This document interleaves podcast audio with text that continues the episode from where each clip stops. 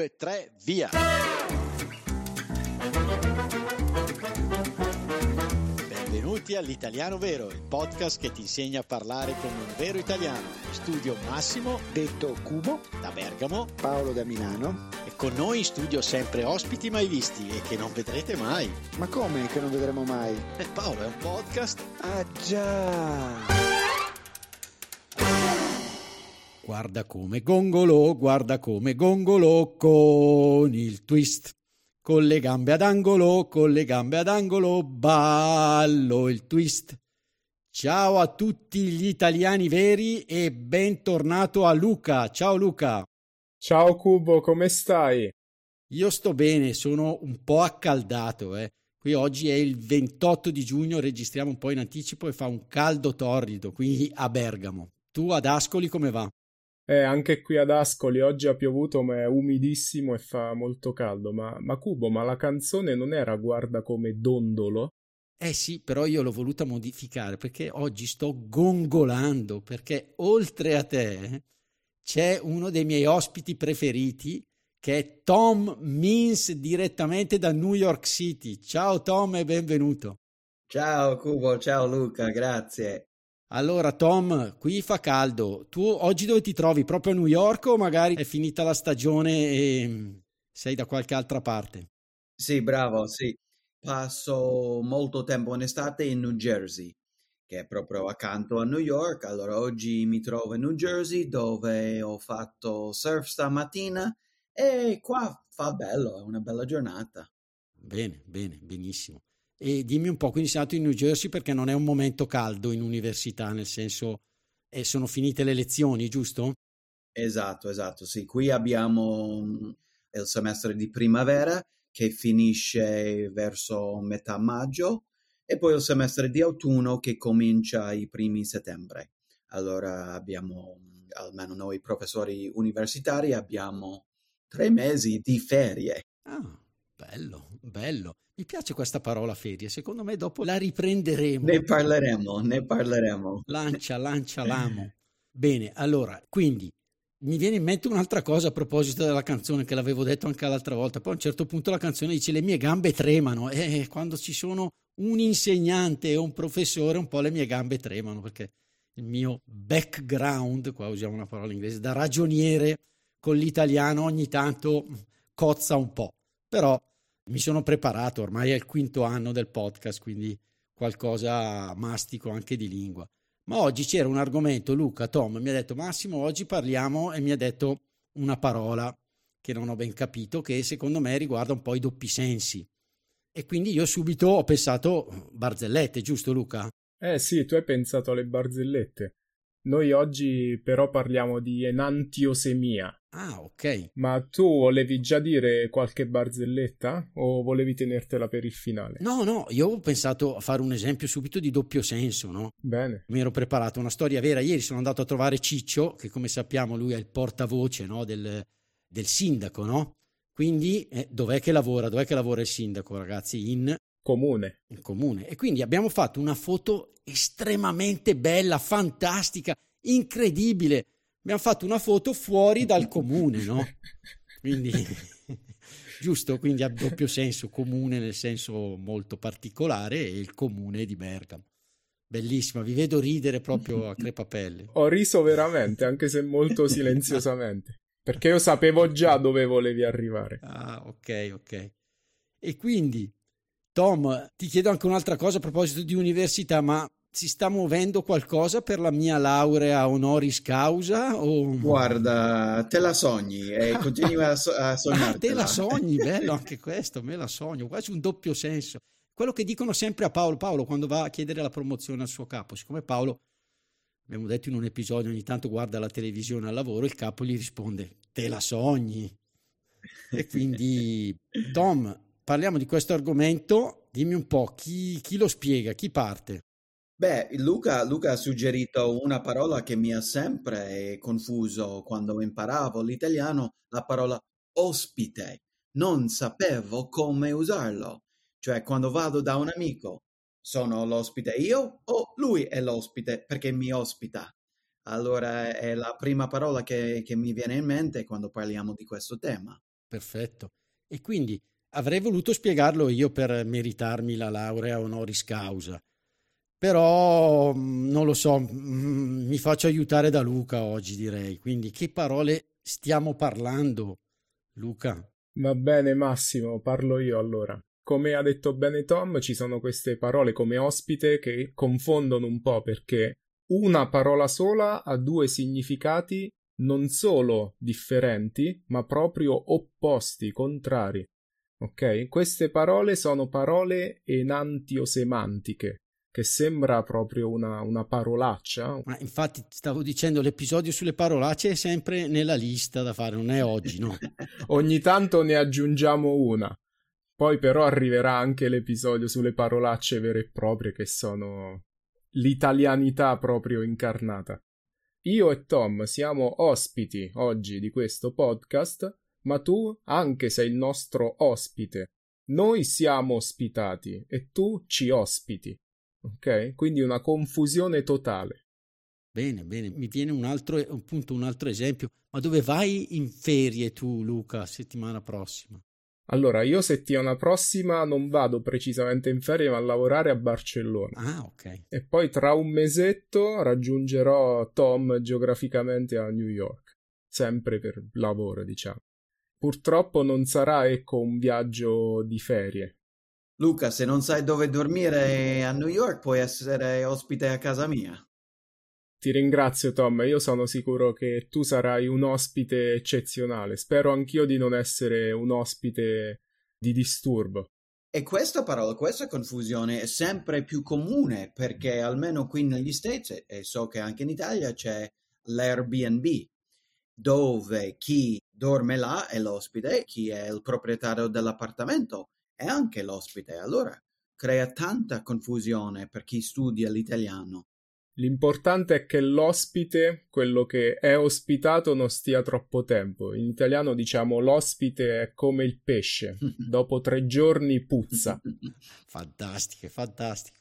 Quindi, allora, abbiamo parlato anche di un'altra bella parola, ferie, mamma mia, anche questa. Io L'ho trovata come esempio nel canovaccio da Luca, Tom, e non ci avevo mai ragionato su ferie.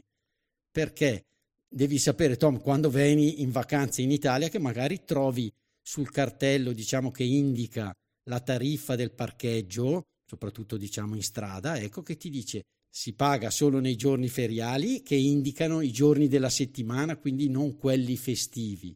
Però poi mi sono reso conto che prima, Tom, ho chiesto a Luca quando vai in ferie, cioè quando stai in vacanza, quindi è un po' proprio l'opposto, giusto? E quindi eh, ci credo che crei un po' confusione, non ci avevo mai ragionato su questo aspetto. Infatti io ho evitato la parola ferie per i primi dieci anni de- come professore di italiano perché per noi è molto più facile usare la parola vacanza perché è quasi identica in inglese, vacation. Allora, mm, ferie mi spaventava come, come parola, però adesso, adesso sì, lo uso con più sicurezza, però l'uso che stiamo analizzando oggi è ancora molto problematico perché un giorno feriale non è un giorno di vacanza, è l'opposto, vero Luca? Sì, è l'opposto, un giorno feriale è un giorno lavorativo quindi lunedì, martedì, mercoledì. E qui c'è un problema forse, perché in Italia magari il sabato è ancora un giorno lavorativo, quindi ancora un giorno feriale.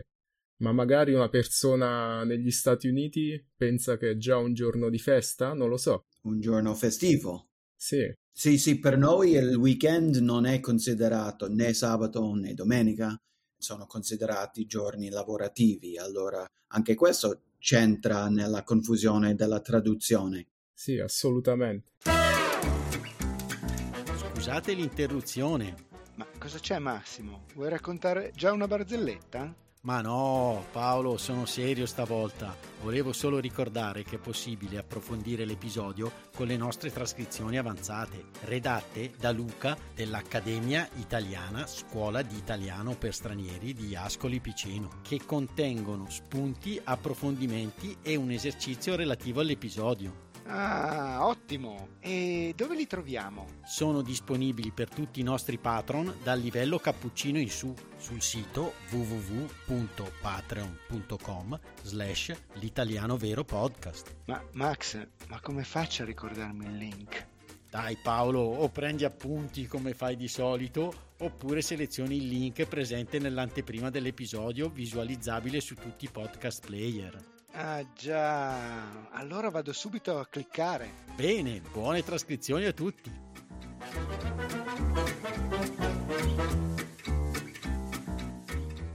E Tom, ti viene in mente una parola inglese che ha un, un doppio significato? L'unica parola che può essere veramente opposto come significato è clip che può significare attaccare, attach, tipo clip this together, mettili insieme, e anche può significare tagliare, clip my hair, tagliare i capelli. Allora è l'unica parola che mi viene in mente che è la stessa parola e può avere due significati opposti.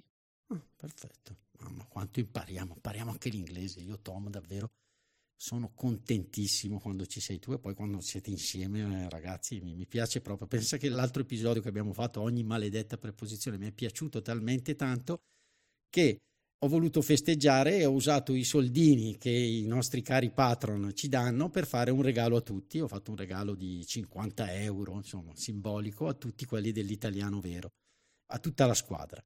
E, e quindi davvero voglio ringraziare a questo punto i nostri cari patron eh, nuovi Ringrazio Colin che ci offre un cappuccino, poi abbiamo Judith che ci offre un caffè. Ho visto che la donazione è in fiorini ungheresi, quindi immagino ci ascolti dall'Ungheria.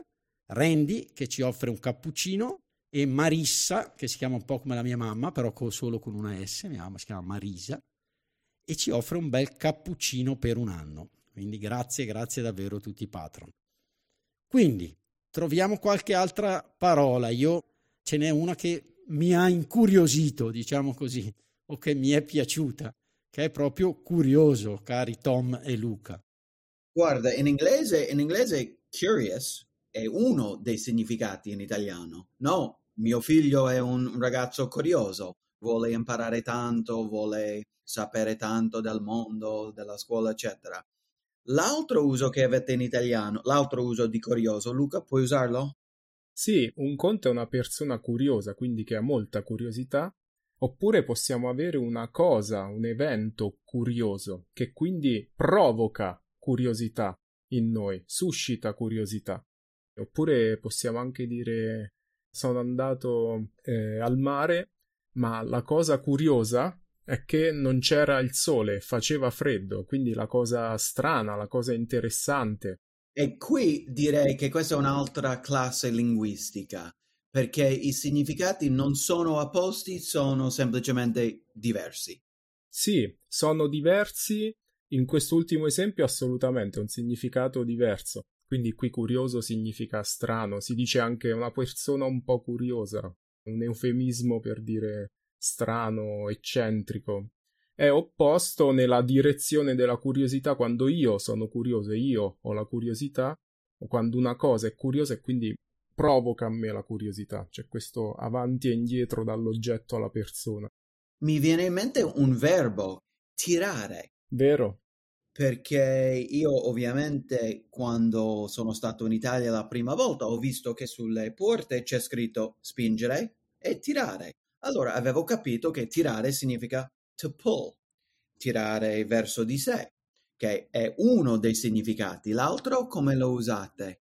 Io tiravo forte quando giocavo a calcio, eh. tiravo il pallone davvero forte. Quindi tirare in questo caso va nella direzione opposta. Lancio, allontano da me il pallone in qualche modo. Gol, gol di Cubo. E guarda, mi viene in mente una parola chiave che avevo usato in un altro episodio con voi e quello è il potere del contesto. Non è che si usa il verbo tirare mm, dal nulla, ci sarà un contesto. Allora stiamo per entrare in un edificio e dico, ah, fammi un favore tira la porta.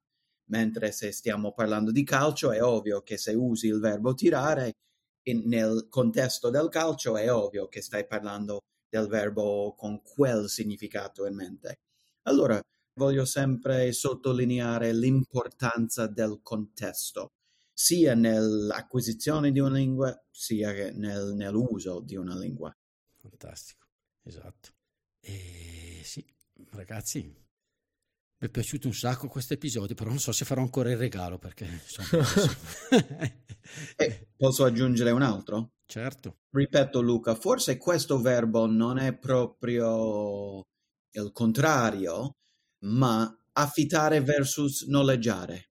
Beh, affittare e noleggiare sono due verbi molto molto molto simili che hanno in sé due significati opposti, perché se io affitto una casa creo un po' di ambiguità. Cosa significa? Anche qui sicuramente il contesto ci aiuterà quando lo ascoltiamo, però se io dico affitto una casa può significare sia che io uso i miei soldi per pagare una casa per rimanere lì un certo periodo, quindi io sono la persona che prende in affitto la casa, oppure se io affitto la mia casa vuol dire che io do in affitto la mia casa. Sì. Ok, quindi io la do a qualcun altro per un certo periodo.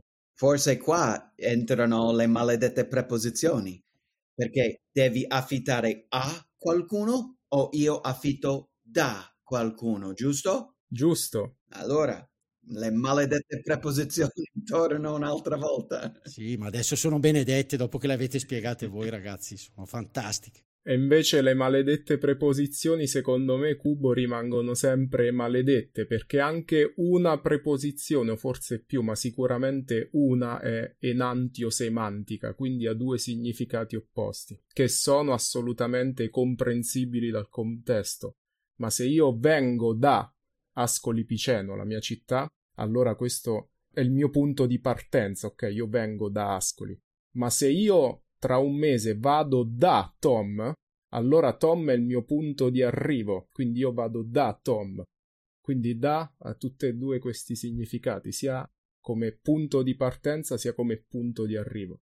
Bravo, no, e questo è, questo è abbastanza avanzato. L'uso, la padronanza delle preposizioni in queste espressioni idiomatiche o questi usi, perché dormo da lei, mangiamo da lui, più che altro è un uso idiomatico, non è un'espressione idiomatica. No, no, però solo la preposizione in sé, non certo l'espressione esatto. Ma Luca, guarda, dimmi, dimmi se questo ha senso. Torniamo alla questione di affittare versus noleggiare. Quando imparavo l'italiano ho memorizzato questa regola, che devo usare il verbo noleggiare se l'oggetto è mobile una macchina, una videocassetta, un DVD. Uso il verbo affittare se l'oggetto è immobile. Certo, ha perfettamente senso. Infatti noi affittiamo principalmente le case, che guarda caso sono degli immobili, vengono chiamati immobili, e noleggiamo per esempio una macchina oppure ai bei tempi di blockbuster potevamo affittare dei film, dei DVD, dei giochi per la PlayStation, eccetera, eccetera. Noleggiare, noleggiare. Noleggiare, hai appena detto affittare. Ah, ok. Allora è stato... Il mio cervello ormai è perso è già partita per le ferie. Tom, ti faccio notare che Luca era stato bravissimo fino ad adesso, quasi mi superava nella classifica della laurea honoris causa e con questo scende al secondo posto, sono sempre io il primo candidato, giusto? Tristemente anche Luca deve sognarsela a questo punto. Oh. oh, fantastica. Vado subito a letto allora. Luca, sei stato fantastico e eh, vabbè Tom, eh, non ne parliamo. Ragazzi, mi è piaciuto tantissimo questo episodio, mi è piaciuto tanto avervi e vi racconto una storia, no? perché quella di prima non so se valeva, è come quella fuori dal comune, come Barzelletta, no? che c'è una coppia allora che va in macchina, no? E a un certo punto fanno una strada di montagna, c'è un po' bagnato, vanno fuori strada, sbattono contro un albero, tac, muoiono. Niente, muoiono tutti e due, salgono verso il paradiso, arrivano alle porte del paradiso, c'è San Pietro, deve decidere, no? Dove mandarli, guarda il loro curriculum vitae, ok, e dice, guarda il curriculum della signora, dice, ah, tutto bene, è stata una brava donna nella sua vita, guarda il curriculum dell'uomo, un bravo uomo, lavoratore, sempre attento alla famiglia. Bene, allora, sapete cosa vi dico? Dice San Pietro, tutti e due andate su quella nuvoletta là. E la coppia si guarda e guarda San Pietro e dicono tutti e due insieme, ma avevamo detto finché morte non ci separi. Vi è piaciuta? Sì, questa sì. Va bene. Va bene. Ciao a tutti, ciao Tom, grazie, ciao Luca, ciao a tutti gli italiani veri. Grazie, ciao. Ciao Massimo, ciao Tom, ciao a tutti. Io sto ripassando la formula matrimoniale. Io Massimo prendo te, figlia di Paolo, come mia legittima sposa. Ciao, sono Massimo. Vi ringrazio per essere arrivati alla fine di questo episodio. Volevo solo ricordarvi che il nostro podcast è un progetto libero finanziato dagli ascoltatori e dalle ascoltatrici. Se ti sta piacendo l'italiano vero, ci piacerebbe che anche tu entrassi a far parte dei nostri sostenitori al solo costo di un caffè. Per farlo, seleziona il link Sostienici con un caffè che trovi all'interno della preview dell'episodio sul tuo podcast player oppure sul nostro sito web. Grazie mille e a presto!